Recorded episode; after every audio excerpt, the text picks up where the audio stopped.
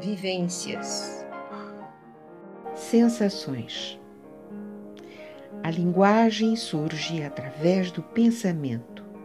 É impossível expressar o sentimento. Cada um é único. Ninguém sente igual. No campo das emoções, tudo é muito pessoal. A vivência do momento, sem palavras para descrever, são muitas sensações não dá para entender.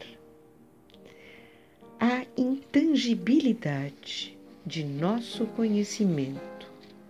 Não se perca em raciocínios, sinta o envolvimento.